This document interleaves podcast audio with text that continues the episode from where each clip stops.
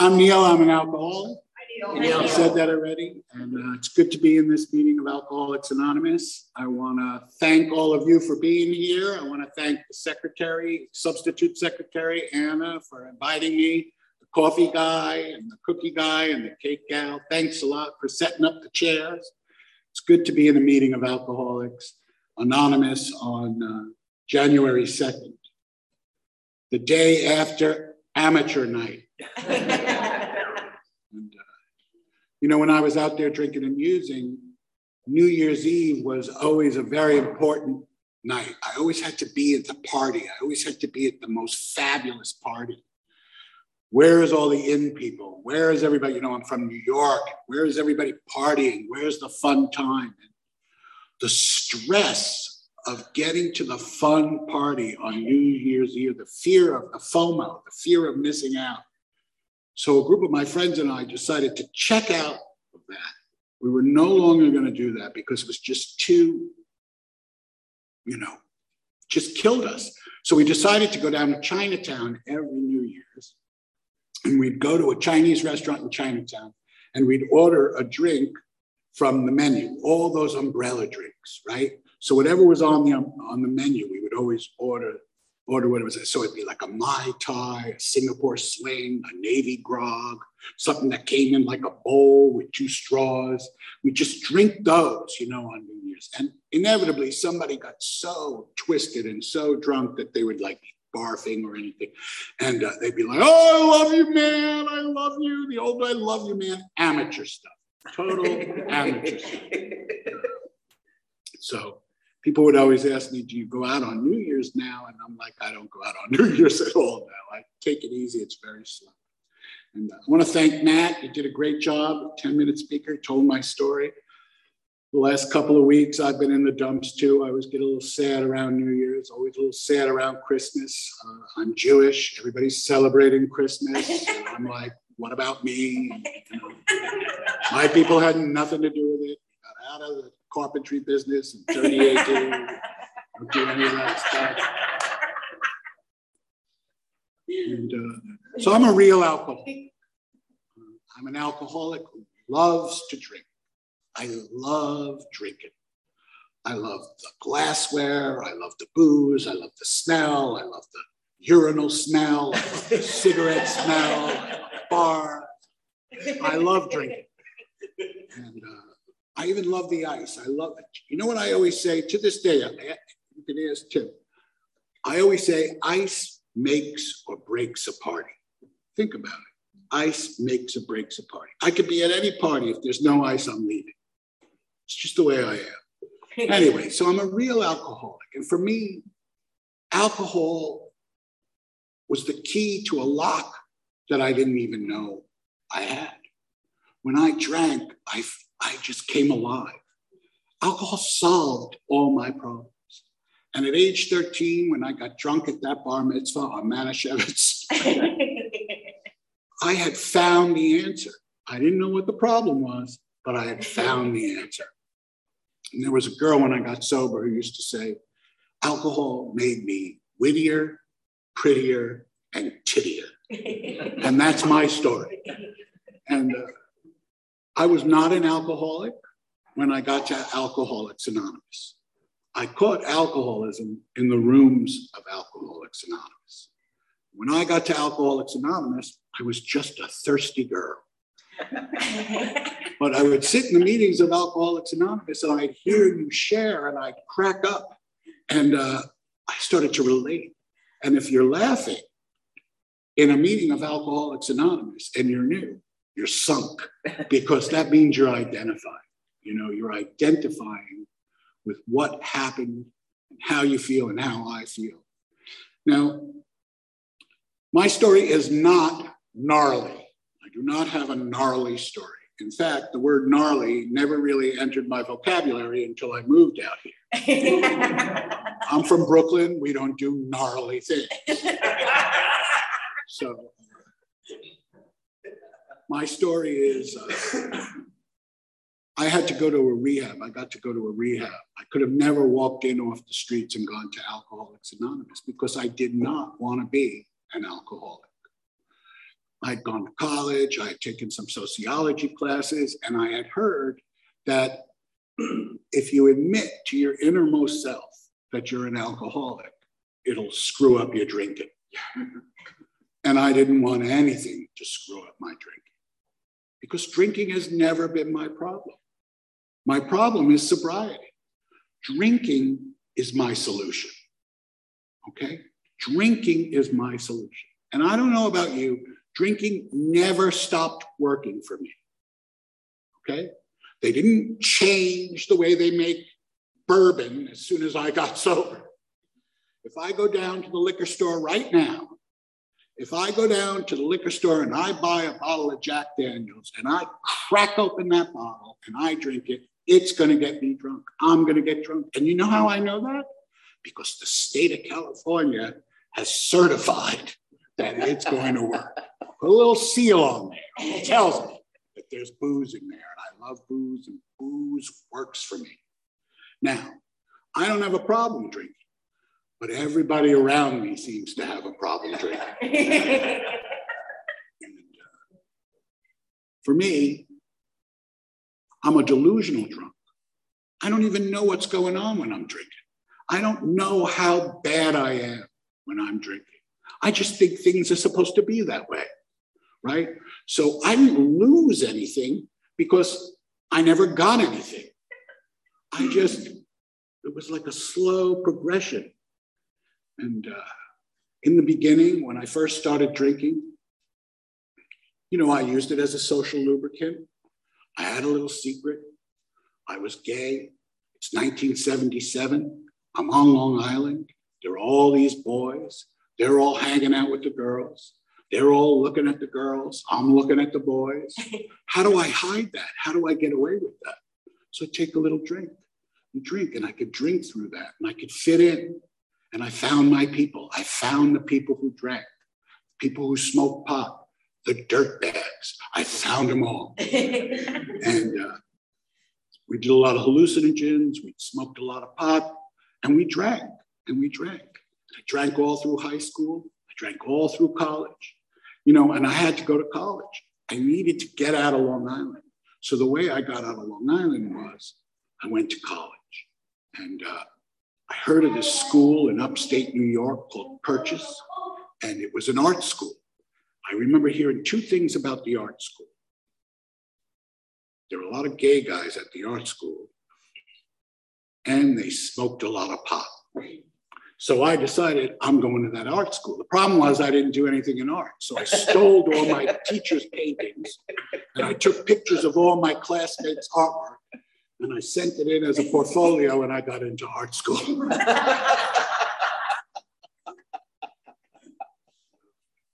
so I went through all, I went through art school, took me five years to graduate from a four-year program. I don't know if anybody can identify with that.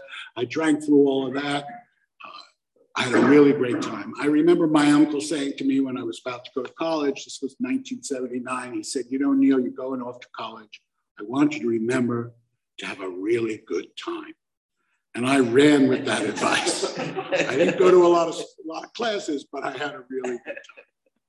When I graduated, I got out of uh, college, I moved to Brooklyn, and I spent the next 20 years of my life in Brooklyn. So I say I'm from Brooklyn. You know, in the beginning, alcohol was working for me, solved those problems, and it was a lot, a lot of fun. The funny thing is, is that even at the end, I thought it was fun. I was that delusional. I was absolutely that, you know, I needed to drink. I needed to drink on a daily basis. I needed to get drunk every single night. But I didn't know I needed to get drunk every night. I just thought I was thirsty. Let's go out for a drink. Let's go out for a drink. Let's go to my favorite bar, which is right across the street from my house. Let's go to my favorite bartender who always has a drink for me every time I'm I'm out of a drink, right? You never, never had to ask for another one. It was always there. So, I mean, I was such a delusional drunk that I didn't know I was dying of untreated alcoholism. I had no idea. And I learned all that here. So, in the beginning, like I said, it was fun. We had adventures, we had fun times. We went out. We, it was New York in the 80s. New York in the 80s was dirty and seedy and hadn't been cleaned up yet. And there were great little parties all around in Tribeca, all around in Brooklyn, lots of sex. And then the AIDS crisis hit. And it got serious, it got very, very serious. Things started to change. I kept on drinking. Things started to change. I kept on drinking. And I would watch all my friends' careers take off. And I would watch them all do well. They were, they were getting hooked up, they were getting married, they were having boyfriends, they were getting apartments and jobs and promotions. And none of that was happening for me. But it didn't concern me because I was drinking. And I thought that I was the world's greatest performance artist. And I'm a starving artist, I'm a performing artist. No wonder. This is what you do when you're a you, you, you're a starving artist. This is what happens. So it never occurred to me that it was my drinking. And if it did occur to me it was my drinking, I never wanted to look at it. I never wanted to look at it. Now, when you drink like I drink, you got to drink more to cover up the guilt and shame for drinking. So I was drinking over my drinking you know, drinking over my drinking. And uh, you have to do that. If you live the way I live, you have to do that. Towards the end of my drinking, well, let me just say this at the beginning of my drinking, I could put in this much effort, this much effort, and I would get this much in return, right? Two, three, four, five drinks, and boom, the world's my oyster. That's the beginning of my drinking career. By the end of my drinking career, I would have to put this much effort in to get this much return. And it never occurred to me I had a drinking problem. The end of my drinking, I had drank through a relationship, a nine and a half year relationship. He was gone. My apartment was a studio apartment. I sh- actually was a two bedroom apartment that I shared, and I, I built like a little studio in my apartment because I'm an artist. I had an easel, but I hadn't painted in seven years. I had dried out brushes in dried out cans with dried out paint on the easel. I had uh, masonite on the floor. I had empty beer bottles on one side filled with urine and uh, full beer bottles on the other side. And you never wanted to get those two mixed. you know, and I had lots of tables, lots of TV carts, those old TV carts that used to wheel. I, I used to collect them for some reason. I didn't have curtains. I remember I, I found some zebra sheets at a thrift store and I cut them into curtains and I thought, oh my God, this is so bright. Why would anybody buy curtains when you could just use sheets, right? I thought that was like really smart. Like, it's so stupid to buy curtains. And that was my house. And I had a little chair, I had a little black and white TV, and I had a little phone, and I had uh, an answering machine. In those days, we had answering machines. And I remember people would call me up and I'd hear them leave message on my answering machine and be like, Neil, we're going out. Where are you? Where are you? And I'd be hiding under the covers in my bed on my little futon and I'd be saying, Don't they know? Don't they know I'm at the opera?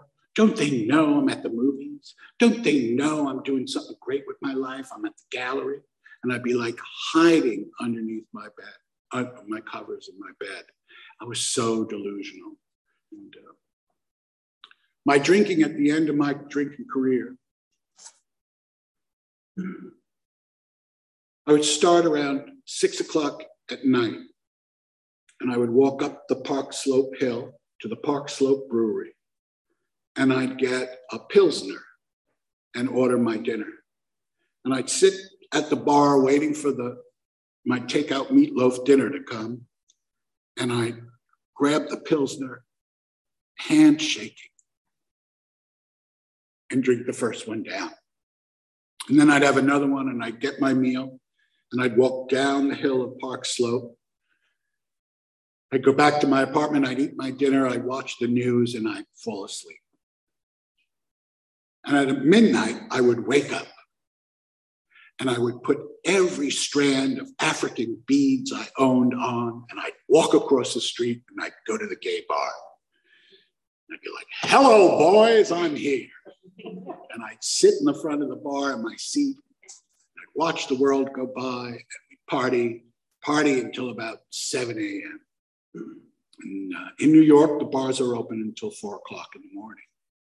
And uh, you get to stay at the bar after hours if you sell Coke.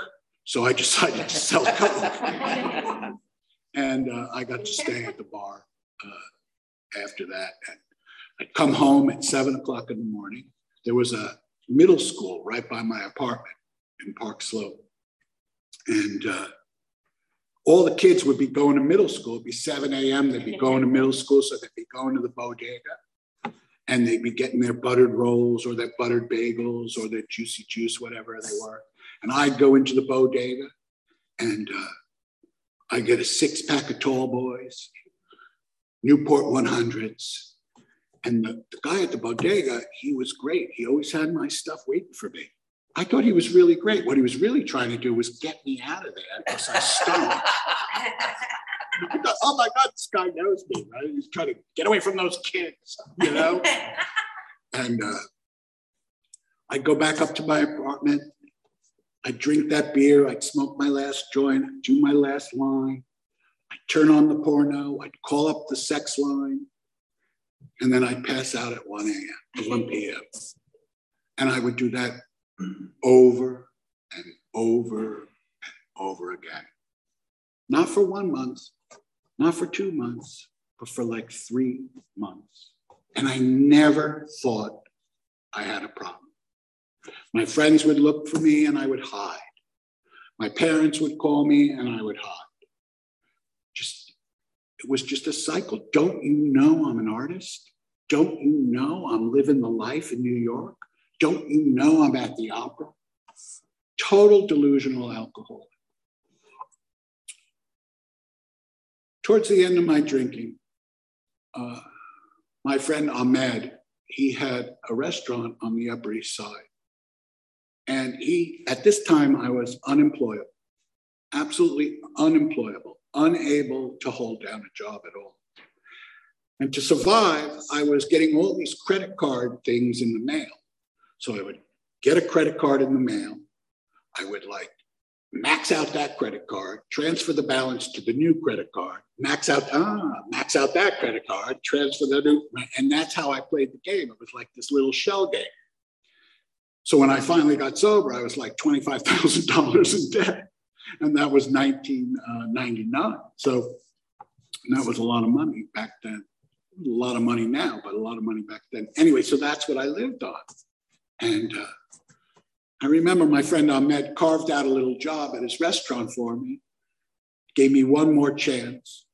And I was supposed to be there that day, and I couldn't get out of bed that morning. And I remember sitting up in the futon saying to myself, Oh my God, Neil, you really are an alcoholic. And then I remember crashing back down into the futon and going back to bed and starting that whole cycle over again. And it wasn't long after that that my family did an intervention on me. And, uh, I like to say that on November 28th, 1999, I went out for a slice of pizza underneath the Brooklyn Bridge, and I woke up in Laguna Beach, California at a rehab. and what happened for me was I went into the bar that night and I got I was uh, actually I didn't go to the bar. What happened to me was my brother had called uh, called us up and said, "Hey, do you want to go out for pizza?" So I said, "Sure, let's all go out for pizza." So I met my brother for pizza at this place called Grimaldi's underneath the Brooklyn Bridge. They had this great coal oven pizza, really delicious. It was a rainy, kind of drizzly day. And I remember there was this tall guy with a really big smile there and a bottle of wine and a tan. And it was in November. It was late November. He had a long coat on, like like Tim's coat. And I didn't know who he was. I didn't know what he was doing there, but I was there for the pizza and I was there for my brother. My brother had money, so I always went wherever my brother who had money said to go. always a good idea. And uh, we went, we ordered the pizza. We took the pizza back to a house in Brooklyn. I didn't notice the house. The house was a friend of mine's house. I was so deluded out of it, I didn't even know it was his house. And all of a sudden, I saw my friend's wife, Pumpkin. She's out on the street. Hi, Neil. How you doing? Pumpkin. She's there. What the hell's Pumpkin doing there? Why is this guy still here? What's going on? I don't know what's going on. I walk in the door. I open the door. It's an intervention. There's 13 people just in a little half circle, and they're like, You're going to rehab. And out of my mouth, miraculously, I said, Yes, I'll go. It's the first time I said yes to a lot of, to anything, really. And then I, re- so if you've never had an intervention, this is how an intervention goes. Okay. So every, the intervention guy gets there, I guess, a day before and gives you all a little like practice intervention. And they all have to write a letter to you. And it's like, you know, your friends are there. So it'd be Matt would be there, you know, you'd be there, you'd be there, Tim would be there, nobody would pay attention to Tim. but the intervention is like they all write these letters and it's standard. It's like the first paragraph is, Neil, we love you. The second paragraph is, Neil, we love you, but when you told that Nazi joke at the Jewish wedding, we knew there was a problem. and then the third paragraph is Neil, we love you. If you don't go to rehab, you're dead to me. so that's how it works. So I remember my, my best friend was there. He read me the letter. There were tears in his eyes. I got up and I hugged him. And uh, for the rest of the intervention, I was like, do I have to hug everyone? Do I have to get, I hugged him. Do I have to get up and hug him? So I was like so self absorbed. Anyway, I couldn't go on the intervention that night. I was adamant that I would not go that night. I would leave the next morning. And that guy, the tall guy with the wine and the smile and the and the tan and the black coat, he was the interventionist guy. His name was Mike. I later called him Shanghai Mike. And uh, he was from this little rehab down in uh, in Laguna. He pulled me aside. He said, Neil, why don't you want to go tonight? I said, I can't go tonight, Mike, no matter what. I can't go tonight. He said, Well, why? Tell me the real reason why you won't go tonight. I said, Well, I owe Junior $300, my Coke dealer, and I got to pay Junior back. And if I don't pay Junior back, you know, he's going to come. Meanwhile, Junior was like 300 pounds. He was totally round. He was infatuated with me. Would have never done anything, but I had to sell my cocaine. I go back to the bar that night. It's a little after 12. I said to my bartender, Cheryl, Cheryl, I'm so sorry I'm late. She says, What happened? I, I'm so sorry. My family just did an intervention on me. And Cheryl, my, my bartender, looks at me and says, Well, it's about time. I was so pissed at her. I was like, You bitch. I've been putting $20 down on the bar for the last six years, you know? so Anyway, the next morning I got up and I uh, got real drunk before the plane, got drunk on the on the flight, did my last bag of cocaine somewhere over Colorado. they poured me out of a, they poured me out of the plane and I got into this to this Mercedes SUV and headed off to rehab. And I wasn't afraid of rehab.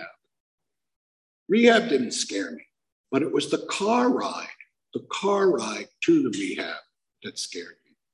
I thought to myself, it's probably a 45 minute ride from the airport because I thought to myself, every airport ride to wherever you're going is 45 minutes. That's it. It's always 45 minutes.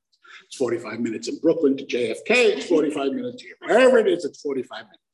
Now I'm doing 45 minutes in this car with a guy who's sober. What do you say to a sober guy? What do you say? I didn't talk to anybody who was sober in the longest time. I was like, what, what are we going to talk about? This is going to be so awkward. It's going to be so embarrassing. What am I going to talk to the sober, sober person? It never occurred to me just sit in the back of the car and shut up, right? So I get in the car, drive into Laguna, and it took about 40 minutes. And we hit, we hit the canyon road. We're going down the canyon road. I'm looking and I'm looking, and it's dark and it's dark. All of a sudden, I start seeing all these white icicle lights, icicle lights in the trees, icicle lights by the Canyon Club. Now we're getting closer to town, icicle lights, icicle lights, icicle lights. Everything is looking. So the only thing I say to the driver is, What is this? Disneyland out here 365 days of the year. And the guy turns around and he says to me, No, Mr. Kaplan, it's Christmas. I was so delusional. I didn't even realize they were Christmas lights. I thought I was in Disneyland. I get into my rehab and I had to do my intake. And the lady that gave my did my intake with me, she became a very good friend of mine. She became my Eskimo into Alcoholics Anonymous. Her name was Cindy Martindale. She's passed away, but she did my uh, she did my intake, and there was a question on the intake: What are you the most afraid of? What are you afraid of? And I said, honestly, on the intake, I don't know how to live my life without a cocktail in my hand. I don't know what to do with my hands. What do you do with your hands if there's no drink? I don't know how to talk to you. I don't know how to apply for a job. I don't know how to be a son. I don't know how to be a friend. I don't know how to live without drinking. And Cindy related to that. She took me under her wing and she introduced me to all of you. And, uh,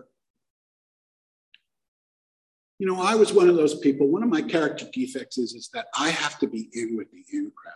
I have to be cool. I have to be the center of attention. I have to know everyone. Everyone has to know me.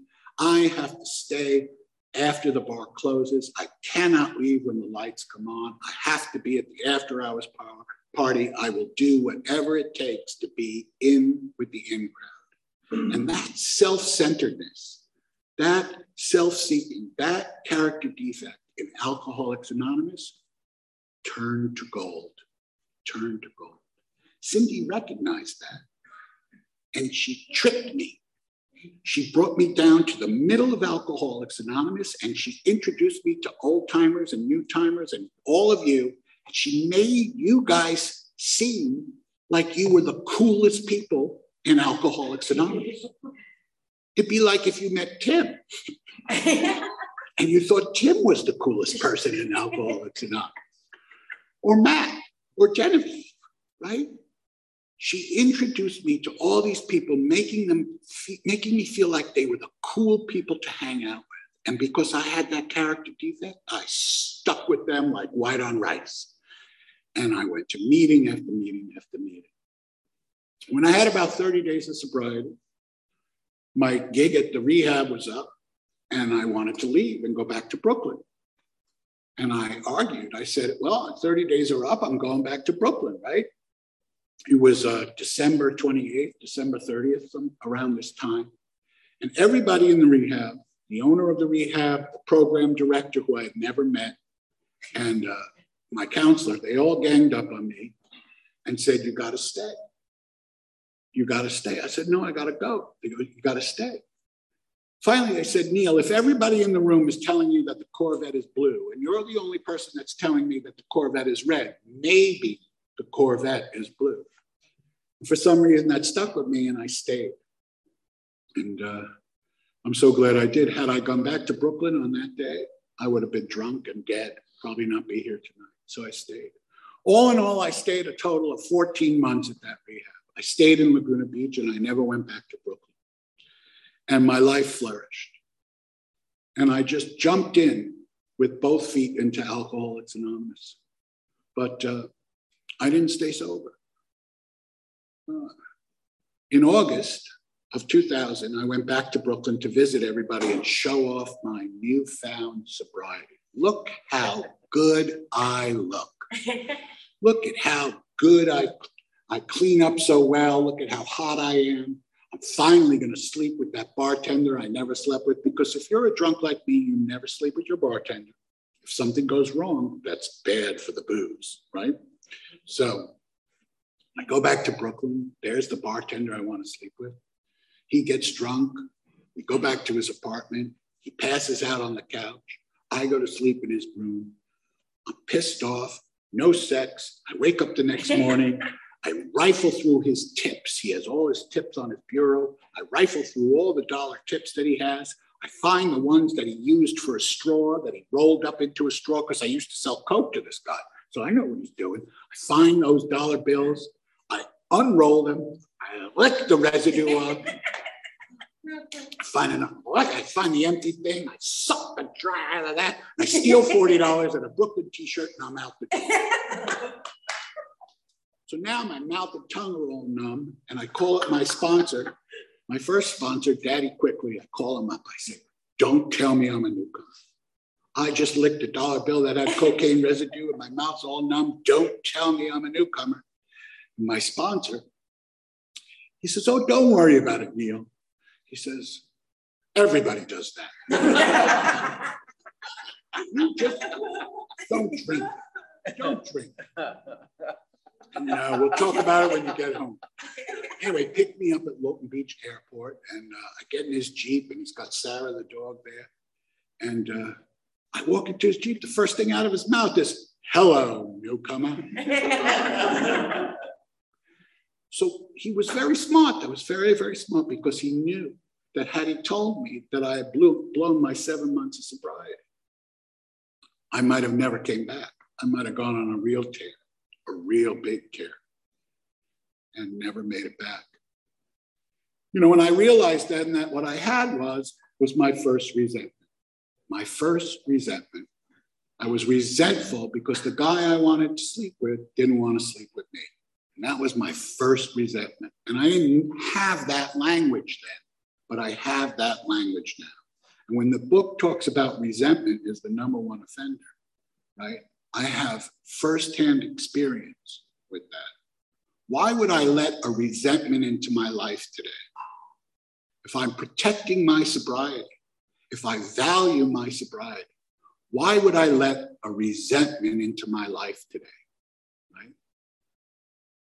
If you take care of yourself and you go to the gym and you don't smoke and you eat right or you're a vegan and you do all these things for your body, you wouldn't let any poison like cigarettes into your body. Why would I let a spiritual poison, like a resentment, into my spiritual life? So when they talk about resentment being the number one offender, I totally understand that. I totally understand that. And I also understand powerlessness because that was not the first time that I had relapsed in sobriety. Well, it was the first time I relapsed, but it wouldn't be the only time I relapsed.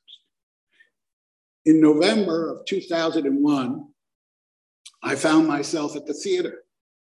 And uh, by theater, I mean, uh, I'm not talking about Broadway. I'm talking about a place that does not require pants.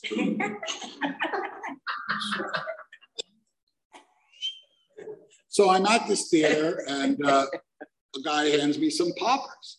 And uh, poppers are an inhalant. In the old days, they actually used to pop.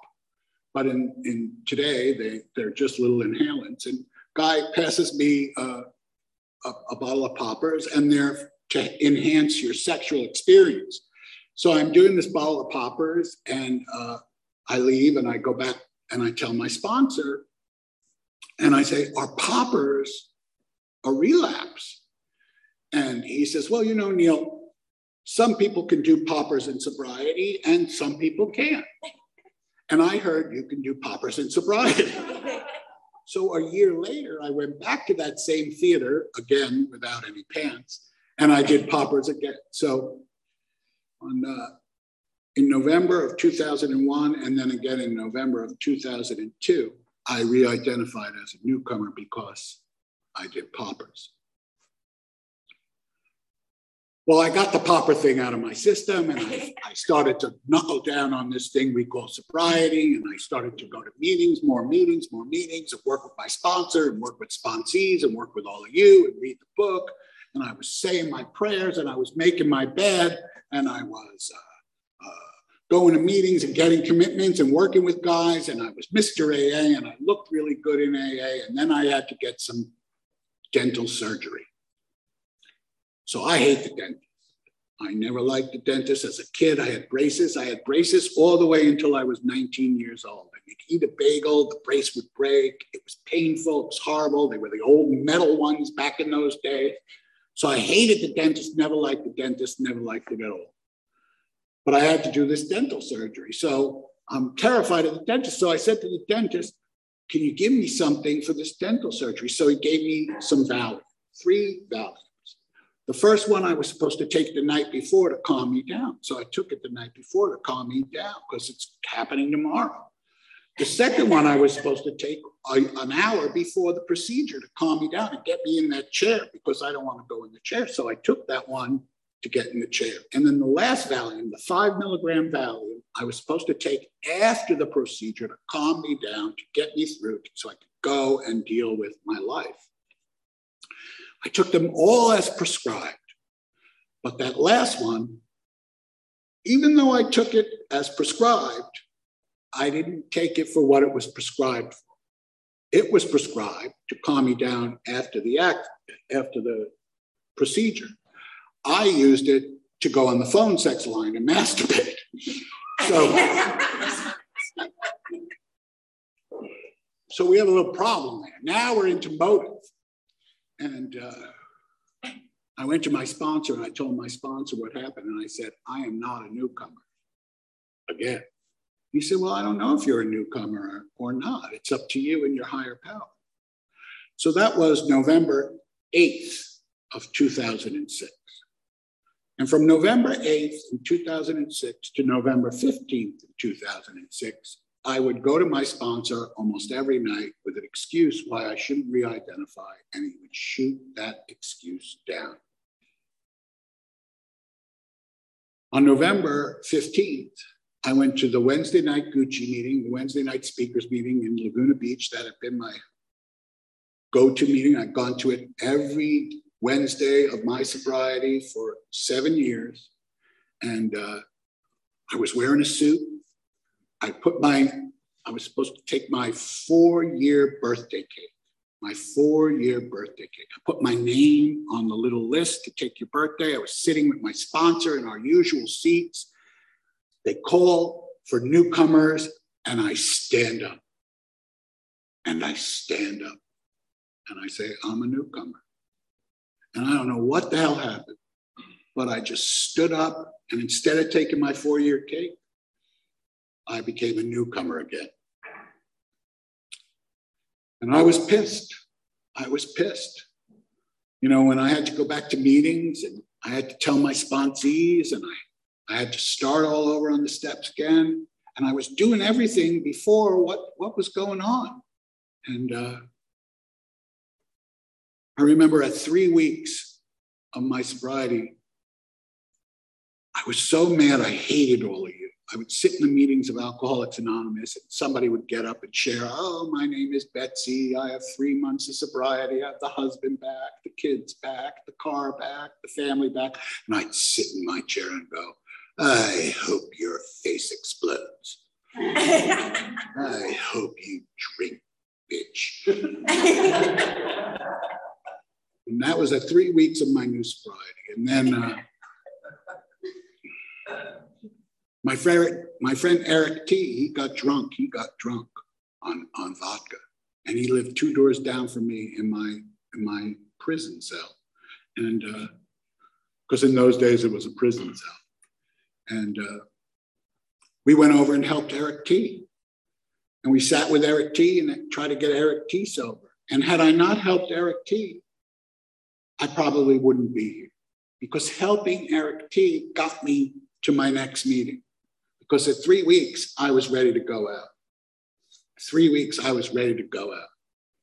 And Eric T got drunk, and I went over to help Eric T, and that's why I'm here. So when they talk about working with another alcoholic, I have experience in that. One alcoholic talking to another, helping them, relating to them. That kept me sober that night, and that's why I'm here. About a year later, I went to my sponsor. I said, Kip, Kip's my sponsor. So I said, Kip, where was my higher power? Where was my higher power when I had that Valium? I remember taking that Valium clear as day. I remember reaching over, picking up that Valium, putting it on my mouth, going, I wonder what will happen if I do this. I had absolutely no power, powerless. My best thinking was, what's going to happen if I do this? And I said to my sponsor, Where was my higher power? I was doing all these things. I'm supposed to have a relationship with a power greater than myself that will protect me. And my sponsor said to me, Neil, I don't know where your higher power was when you took that Valium, but I can tell you where he was an hour after that. He was there to get me back into the rooms of Alcoholics Anonymous. I went out for one hour, and an hour later, I was in the rooms of Alcoholics Anonymous. You know, and that's my story. Look, I'm always looking over here for something that's over there. Wherever I shine the light, the thing's not there. The thing is always here. I think I need a higher power that's going to prevent me from taking the pill. But I have a higher power that gets me back after I take the pill. You know, what I've learned over the years is I have a power greater than myself. I have a higher power in my life that loves me so much that got me to Alcoholics Anonymous four times. Four times. If I have an alcohol, if I have a higher power that loves me so much to get me into Alcoholics Anonymous four times, to get me through drinking, through all those things that I did when I was drinking, through all this guilt, through all this shame, I have a higher power that loves me enough to get me here, to get me back to you. This is fantastic. Do you think I'm going to have a higher power that hates me because I miss a few meetings? Because I don't pay a few bills? Because I break up with a girlfriend? Because I fall in love with someone that screws, because I take the treasury? All these things that we do in Alcoholics Anonymous. All these things that I did in Alcoholics Anonymous. If I have a higher power that got me to Alcoholics Anonymous in the first place, a loving, forgiving, accepting higher power. Don't you think that higher power is going to be okay with you when you screw up in Alcoholics Anonymous? Because that's my story, people. I've screwed up in Alcoholics Anonymous. I screwed up when I was new, and I've screwed up when I had time. And I'll end with this. When I had eight years of sobriety, I was working in a store. I was working at Bloomingdale's and I was selling women's shoes. I was making a lot of money and I was a good women's shoe sale, salesperson and it was going really, really well. And I was continuing to pray and I was continuing to uh, work with other people and I was continuing to do all these things like a checklist. Check, check, check, check. bed, prayer, meditation, calls, blood, check, check, check, check. But in sobriety, I could do all this checklist stuff and still remain totally delusional.